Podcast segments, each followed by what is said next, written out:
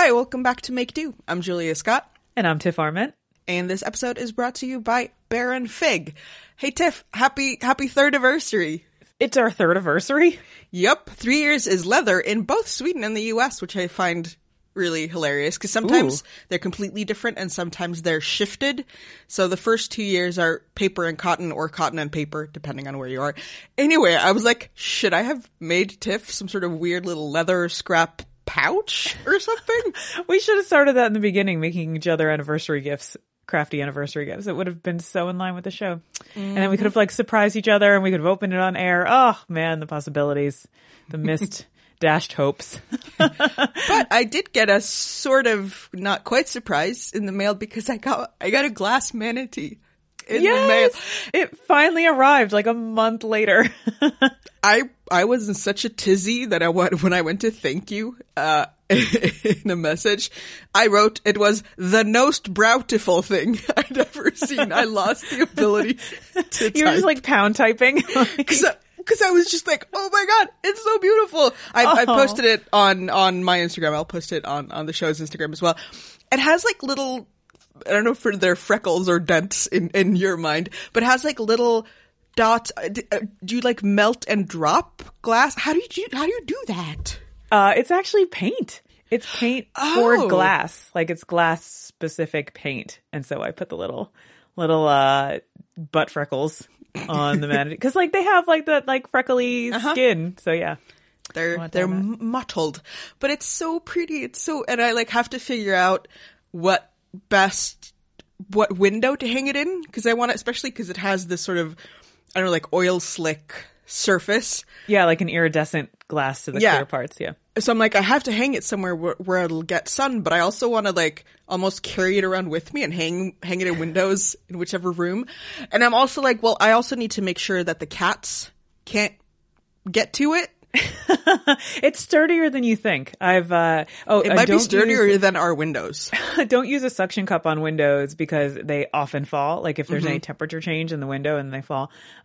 We started that with the ones that I made for Adam first, and they fell off the window 5 times, and only after the 5th time did it get a crack in it. So it wasn't They're pretty sturdy. I feel really good about being clumsy because it means that I can tell people that my ceramics will hold up to a lot because everything I own has been dropped at least once or knocked off something. But that's the thing about now I'm learning about making sun catchers and that kind of stuff that's an art medium that needs light in order for the enjoyment of it or to really get the full color spectrum, because now hanging something that gets backlit, then you don't see it from one side if it's not lit. They're very hard to take pictures of too. I bet it's very tricky. I told you last time that I'd gotten stuff to make my own acrylic buttons, my resin buttons, and I don't know if I'd actually done it then. But it's funny because I told you I made fun of you and I was you're never going to do this. And then 3 days later on Instagram, you're I'm proving you wrong and you totally did it. So you should talk about your buttons. I did. And it's actually really fun. And because we got this 2-part silicone that you have to squish together. It's super satisfying to an even color, even blend of the two. And then you press your whatever it is, your original thing into it. And then you wait for it to set, and it takes 5 minutes, and then you mix up resin and pour it in, and it takes however many days to dry. It cures very slowly when it's cold, let me tell you. But it's funny because I tried some different pigments. I also have some large scale glitter, which is going to be amazing. But I got this really nice sort of deep sea green pigment, and it's funny because if you just set it down, it almost looks black, but if you hold it up to the light, you see the green. But then I'm but I'm not going to have a light inside my shirt. Right. So you need to find the balance of what pigments, how do you get the correct intensity of color and that it's opaque, but without it being too dark, because also, they're pretty small. Mm-hmm. So you won't necessarily get the chance to see the color, but I'm super excited. This silicone works so well. One of them is this old, a tiny carved rose button with this, I don't know, it's probably not even a rose, a carnation or something with a bajillion little crinkly leaves. And it made pretty much an exact copy of it. Yeah, I was so surprised when you like showed the finished products of it. They look like vintage buttons. Like, it's really very cool how accurate it's able to recreate them. It's so satisfying to like demold them. You have no idea. I can imagine.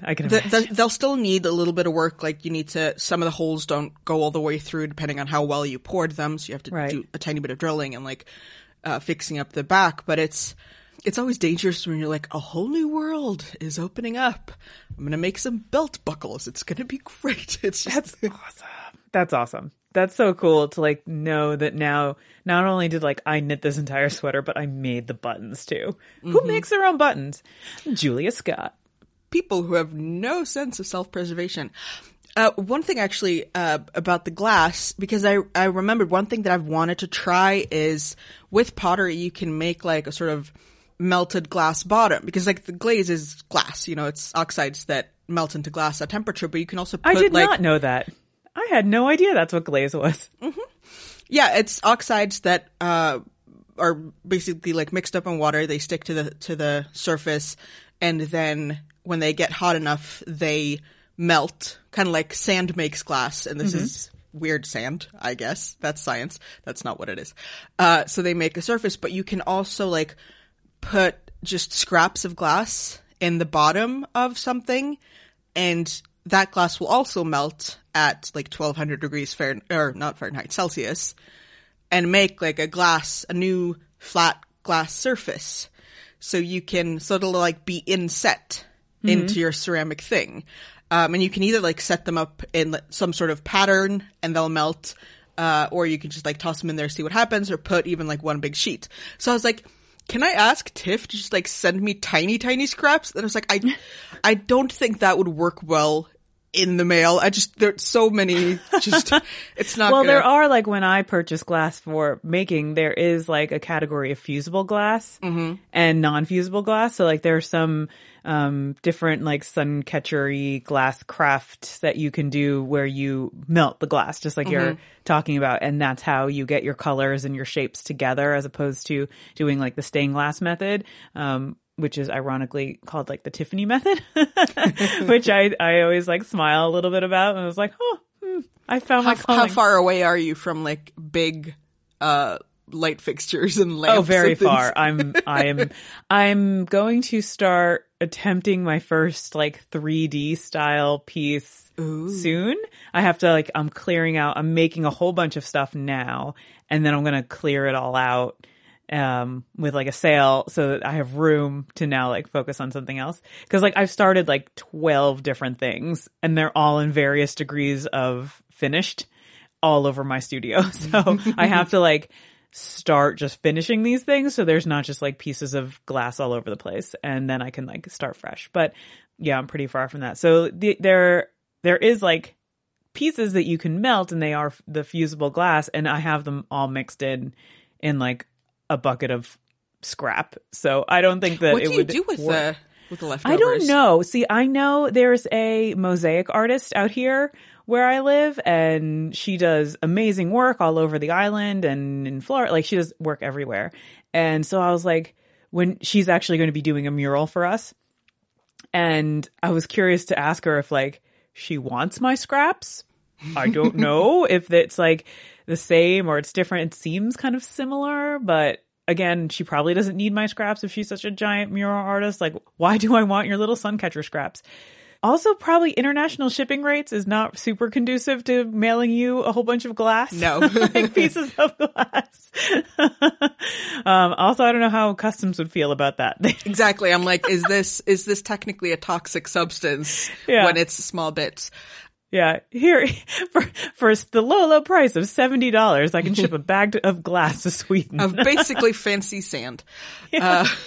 No, because, you know, like with pottery, as long as it's not fired, you can reconstitute it, but you can't like remelt your scraps into new sheets of perfectly fine glass. I separate them by size. that I can still reuse certain pieces if they're big enough to like cut a new pattern piece out of. So like I have those set aside. And so it's kind of like size classes. I have like a bucket of like tiny little, like not going to go anywhere, and I'm just eventually going to throw them away, to possibly manageable small pieces, and then like up bigger and bigger. I did find, so like I'm cutting all these little hearts out for these like colorful heart garlands that I'm making. I guess they're they would be so called garlands pretty. Or sun catchers. I dig them so much. I'm really into it. So they're really pretty danglies. They are pretty danglies. So I've cut a lot of hearts, and that leaves like a lot of these little triangle crescents from the top of the heart's butt. Exactly, from the top little like curvy nodes. And if you put them together, they kind of look like a spider web. Ooh. And so I've saved like a lot of those, and I'm going to see if I can make like tiny little spider webs and possibly also connect those all together. So I'm going to see how much I can do with that, which that's my one plan for like tiny scraps. So we'll see if it works out. That's amazing. But I'm probably going to break my fingers like trying to grind these tiny little triangles. But yeah, we'll see. So this is possibly a dumb question because it's, you know, it feels sturdy. It has some heft to it. Could you make coasters? I mean, I guess I could certainly also be like, I'm going to make mosaic things with the broken pieces of glass. But then like, am I spending my time doing what I want to do, or am I spending time finding something to do with the scraps from the thing that I actually want to do? Well, I didn't mean with the scraps, just in general. For some reason, I started thinking about like stained glass coasters. Is that a thing, or would they be too fragile? I don't think it would be fragile. It'd be pretty bumpy. They're not like the whole you could put like a tube of silicone on the bottom. But it's also the top that you would like sit anything on that it would look nice, because with the stained glass, the idea is to get a bead that has Okay. You're right. That has like height to it. I guess you could just do it differently. Like you don't have to do the bead. Or but pour resin on top, maybe? Like clear. Yeah. You could pour resin on top, clear resin. But then like, it's resin with glass pieces inside. So then why did I solder it? To make it look like stained glass. I don't know. We're getting very complicated. Because there are resins that are basically like turn into a glass-like component thingy. Now I'm all like, make a table. Make a table, Tiff. Make a table. Make a table.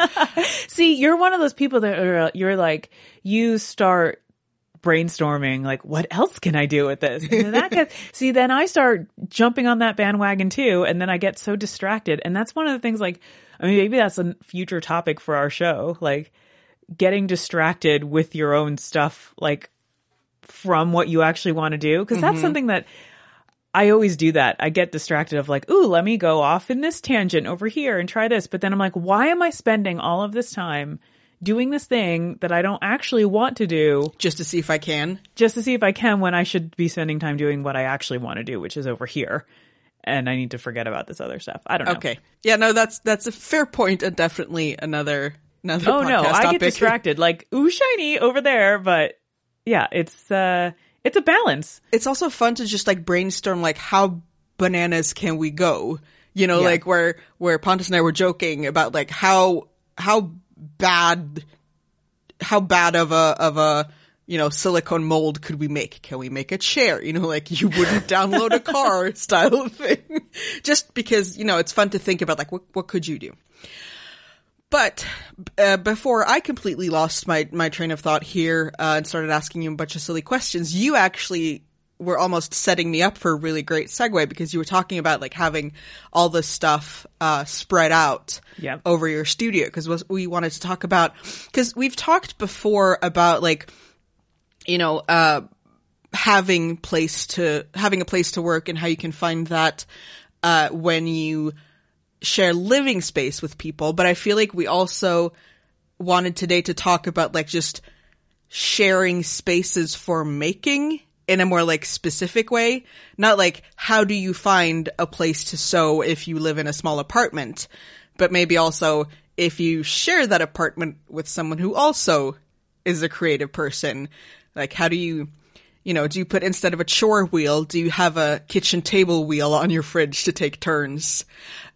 because you were finding this recently. Do you want to share? Yeah.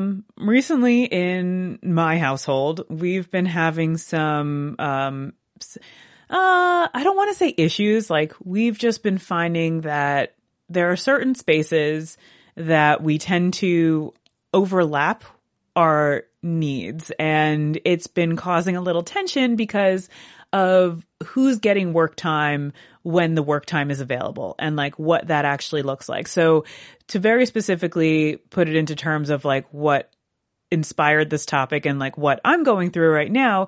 And it's not that we have a small space to deal with. It isn't finding space to do these things. It's more about the sharing of the space to do these things. So, and the limited tools to do those things. Yeah. And just all, it's also, it's like the practicality of certain things. Like, so I'm a podcaster, obviously. I'm recording a podcast right now, and I have other shows, and my husband is also a podcaster, and we live in the same house. It kind of feels ridiculous to set up two podcasting studios when both of us record podcasts at different times, and it's not so frequent that like we're both just spending entire days recording shows, right? Like, he does 2 shows, I do 3 shows. They're not even every week, you know, they're intermittent here and there. We both have one show that's every week. So the idea of setting up a podcast studio, which involves having the proper microphone and having the proper sound equipment up and everything that we've set up so that we sound the best on our shows that we can.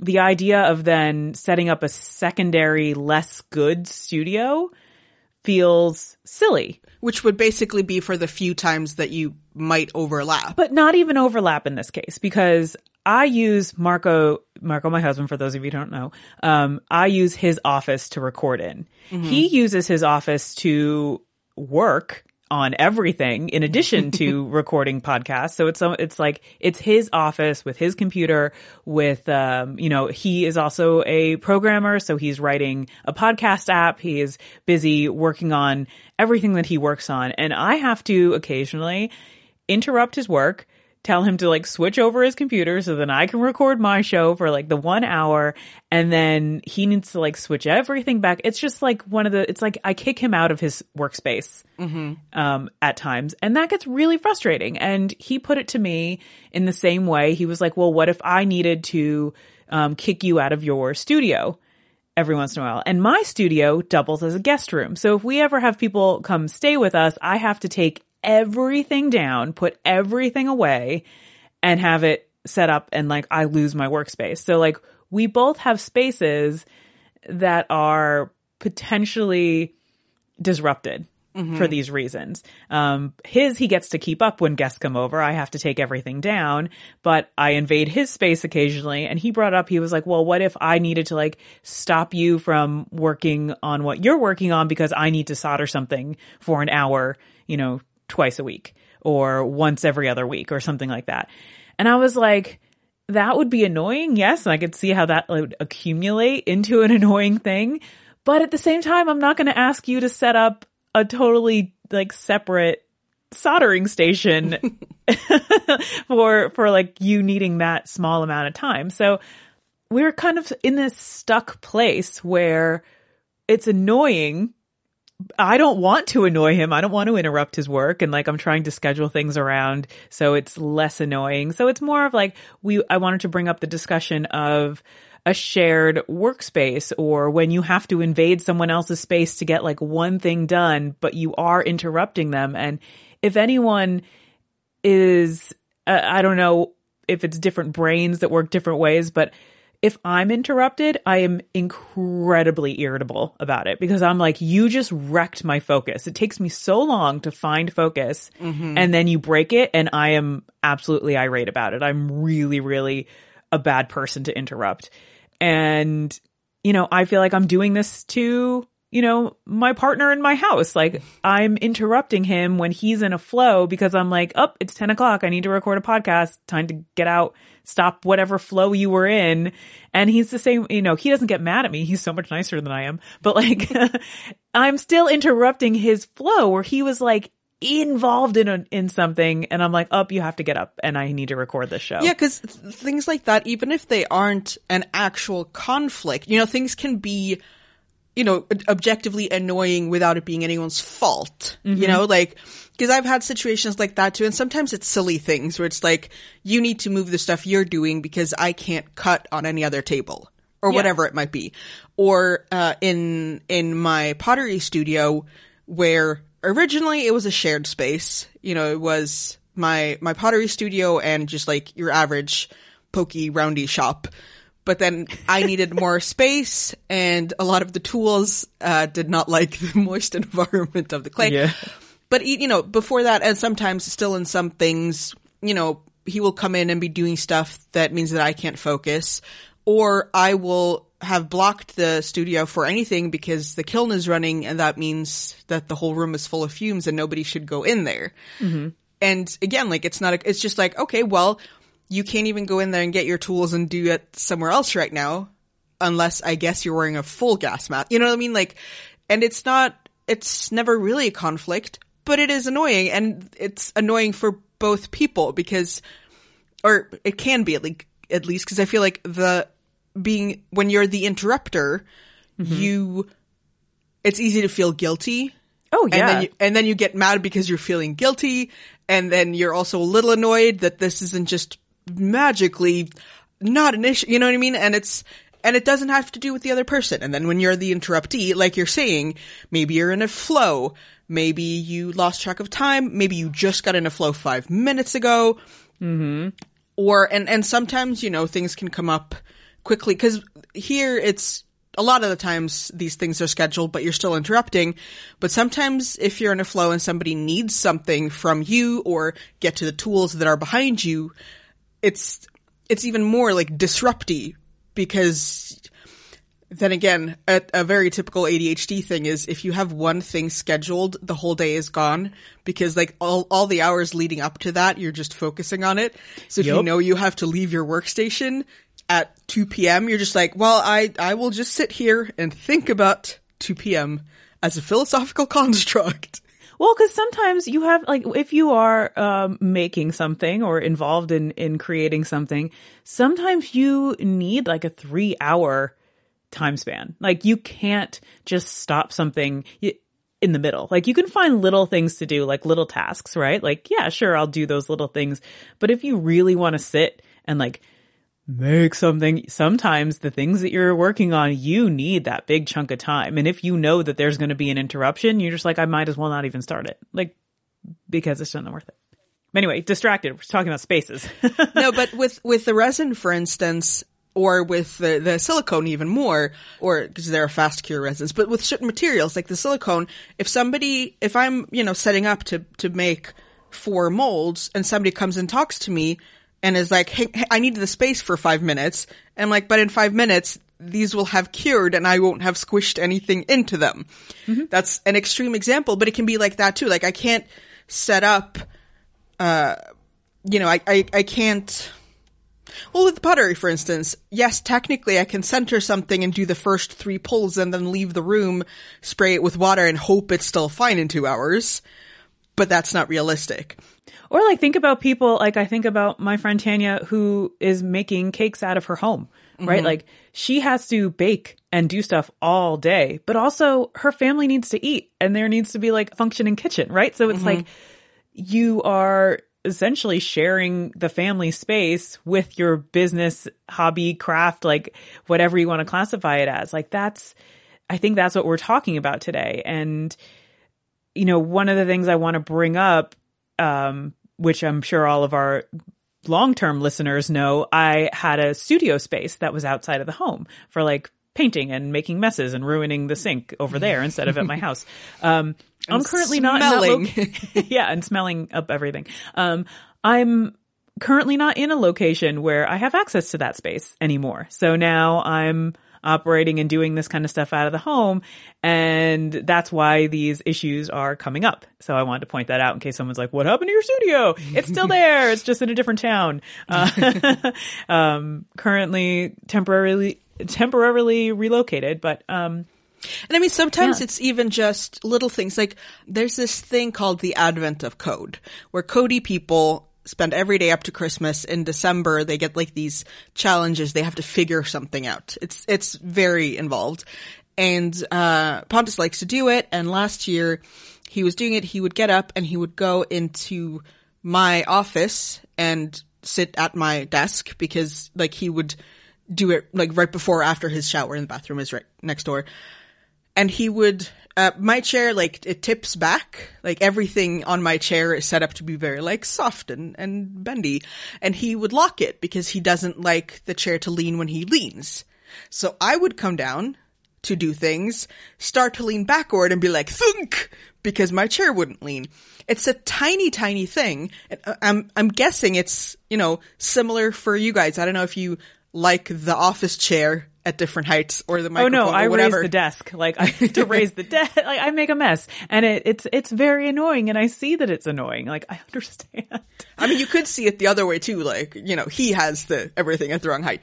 But you know, and like little things like that. Well, it is his office. I really am. Like for podcast reasons, I'm super invasive. Like I'm the invasive species here. The female of the species is more invasive than the male. Yeah, no, I sometimes feel guilty.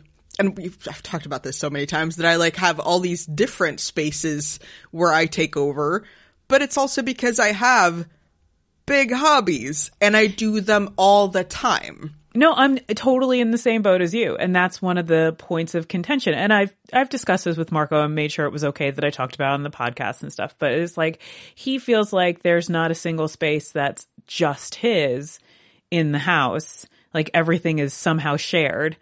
And I made the point that like I kind of have the same thing, being that like even though I have a studio that he's not going into and doing things in, it's you could still be displaced at any moment. It's still like, I mean, yes, it's more planned. Like I can see that coming, you know, if someone's going to be staying with us and I need to, put everything away. I'm right outside your door right now. Oh, cool.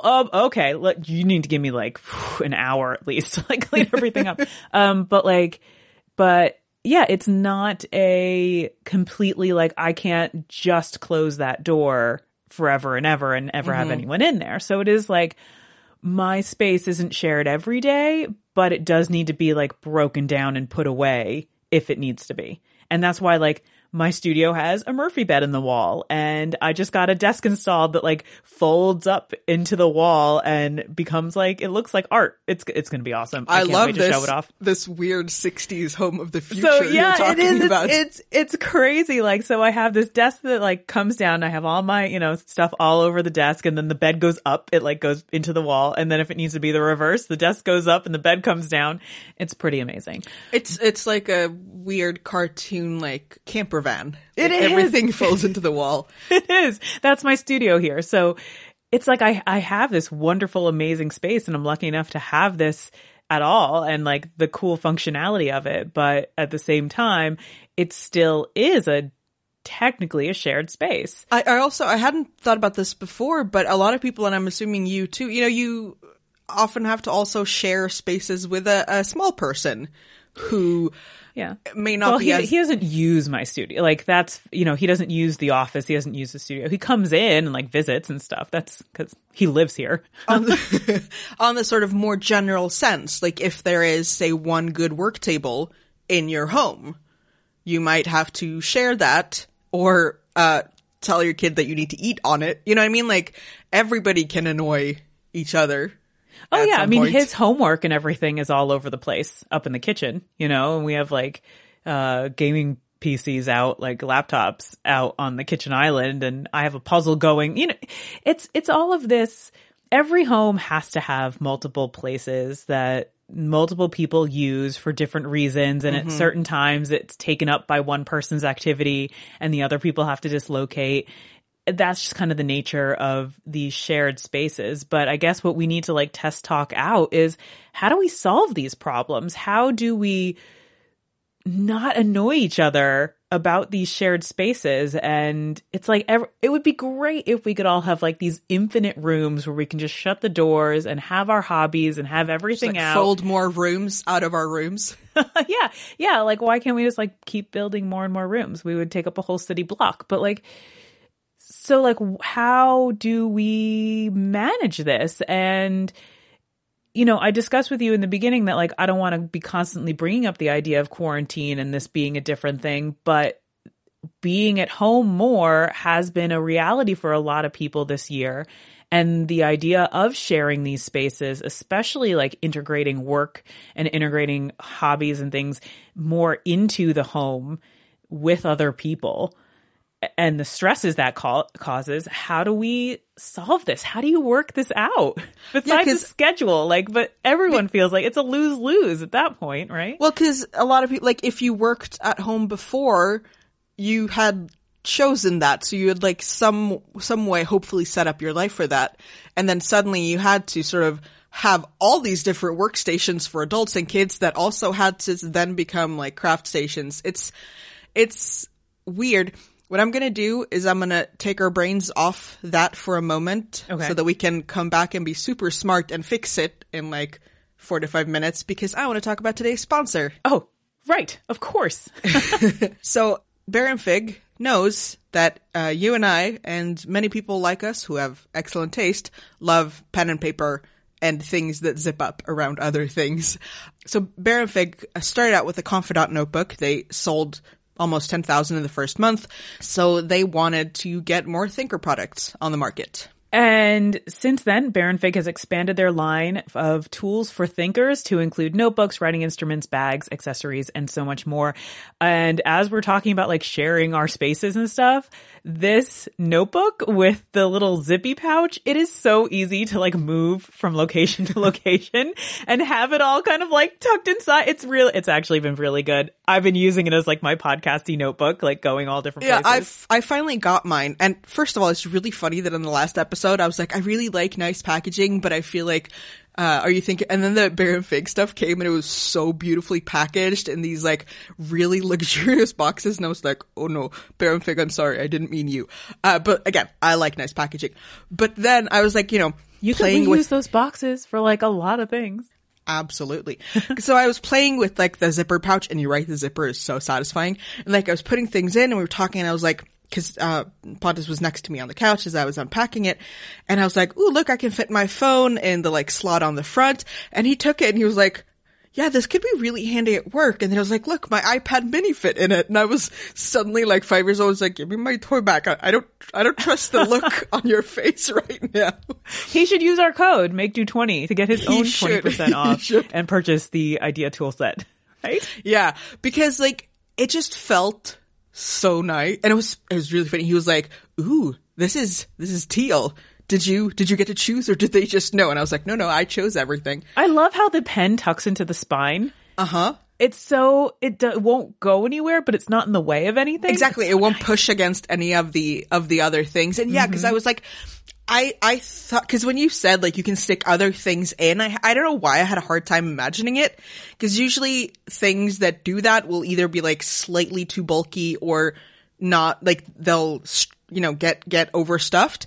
But here I really do feel like it would be a really great work tool to have, like your notebook and, you know, your phone and like, I don't know, your key card thingy. Like it has these slots on the inside that feel secure and tight, but still open enough. I don't know if this is making sense. I don't know what magic they did, because it does. It feels like it fits a whole bunch of stuff without being like that, like bulky. Because I've had notebook covers that are kind of like, they feel a little balloony, you know, like they are loose before you fill them with tons of stuff, and then they get lumpy.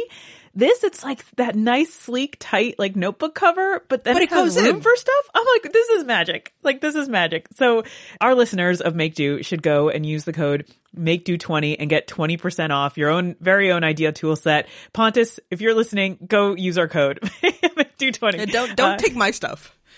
And Baron Fig not only works towards championing thinkers around the world and inspiration and imagination, but they're also dedicated to leaving the earth better than they found it. And for every Confident notebook sold, Baron Fig plants a tree. So that's like included in the idea tool set, is you have a notebook in there. So you get to plant a tree and get this cool, you know, tool set. It's awesome. Yeah, to get your tool set, not mine, and plant a tree today, go to baronfig.com, use the code MakeDo20 at checkout to receive 20% off the idea tool set. Baron Fig, do your best thinking.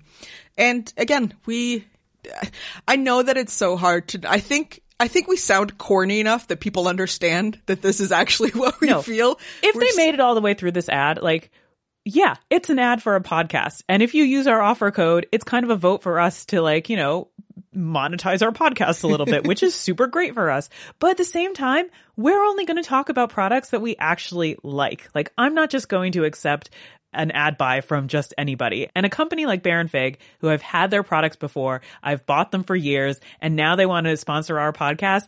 Yeah, I'm going to talk it up because it's true. And, I love their stuff. And the thing is, if you're a listener of this podcast, you have heard us, like, I don't know, explode in joy over, like, an offset spatula or, like, this really cool paper clip or whatever it might be. So you know that we geek out about fun tools. So yeah, you should go geek out. Fun tools, make do 20, idea tool set. Yeah. Okay, back to space. And I'm like, could they make a slightly bigger thing that you can, like, carry a whole podcast studio in? Oh, future. I'll get back to you.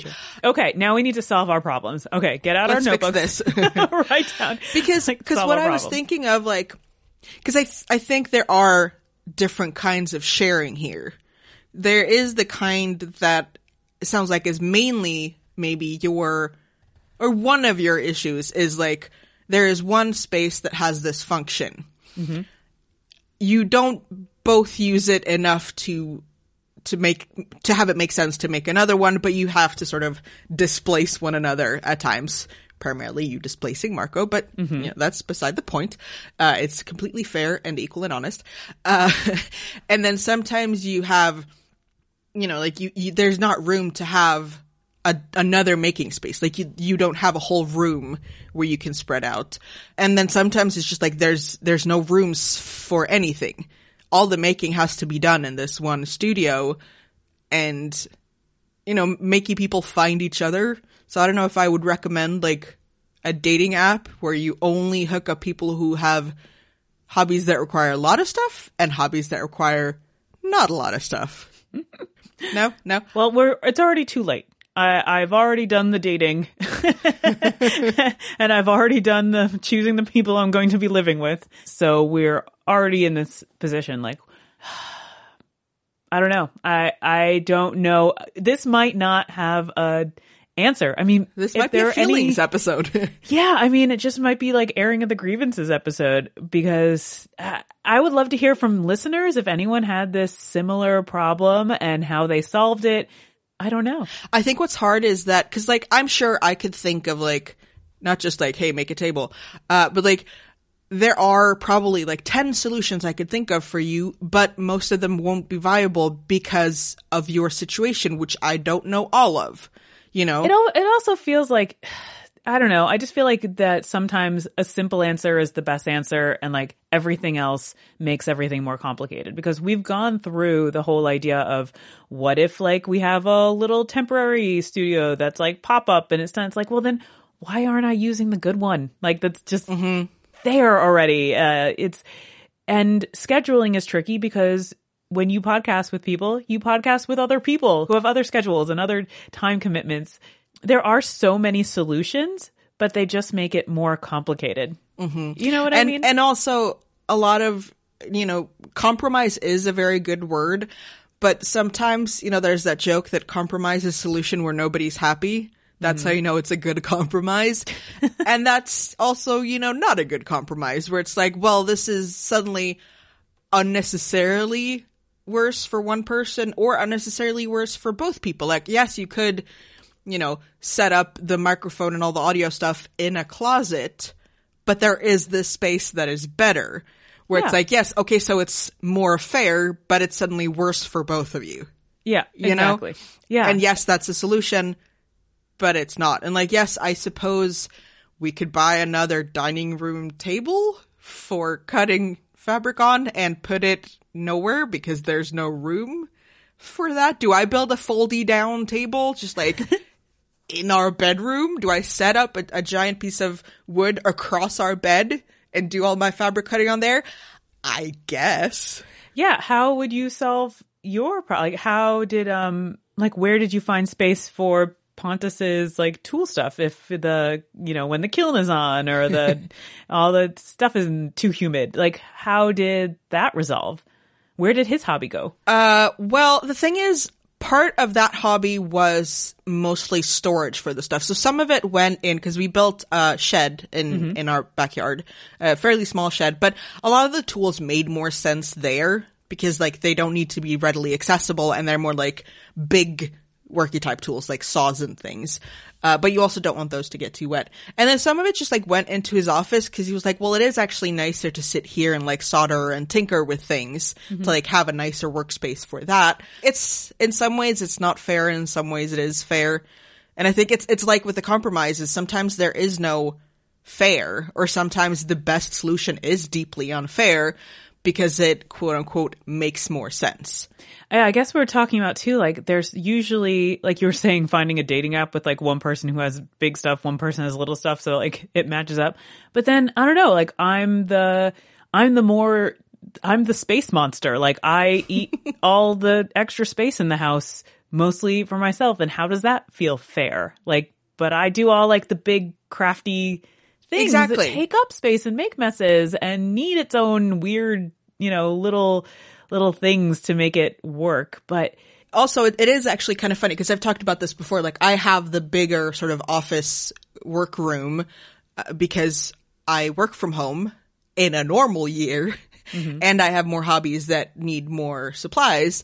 And then suddenly when we were both working from, or again, even more, mostly him because I was sick part of last year, then you're suddenly like, well, you now spend all of your time in that room where your like little workbench and supplies are, and it feels way more cramped. So, you know, things change. I don't know.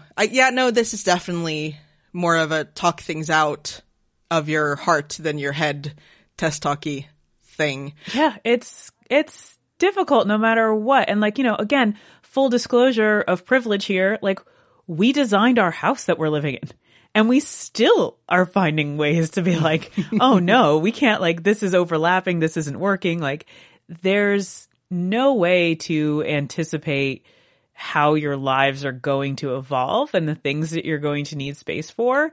Like there's always going to be somehow these struggles. I feel like that there is no perfect space solution besides having like a 50-room house. Like yeah, because you could have just build more and more sheds. Because I mean, we've talked about that. Like if we, because we have a very small. But then who has to go into the shed? Like someone else gets to work in the nice, warm, sunny house, and someone else has to go into like the shed in the backyard. That sucks. Because we have a very small backyard, so we couldn't do this. But like my fantasy would be to build like a half-size, sort of medium-sized shed that could be heated, and I could have a studio in just to like, I would go out there and I would have more room and like I could have more light and everything, but that's not a possibility at all. And it's not like, oh, when we have more money. I mean, I guess if we suddenly won the lottery and could buy all our neighbors' plots, not realistic. Well, okay. So for your shed outside, the one that Pontus is in now, it's a small shed, right? You said? Yeah. It's like a couple of square meters. It's mostly storage. Could you knock down that shed and put up a slightly bigger shed and have that become your studio? No, there's a giant tree on one side and our neighbor's fence on the other. Can you build around the tree and have like an atrium in the middle? No. Oh. There are also rules about, because our plot of land is so tiny, we already had to like ask our neighbors permission to build the shed. That wasn't really an issue because they all also have sheds like in the corner of their tiny backyards. Yeah. But we legally couldn't build much bigger. How do we make do here, Julia? I don't know. How do we find our way to making do? Say that you had started out being an embroiderer. You wouldn't need that much space to work, and you wouldn't need that much space to store your supplies. We're going to get letters from embroiderers who are going to show us their amazing stashes. But you know what I mean? But then you find a new craft that suddenly needs more room. And this like wonderful shared space that you have suddenly doesn't work. And I mean, if you hadn't started podcasting, or if you had started podcasting 2 years from now, your room wouldn't be set up for the reality that you have, right?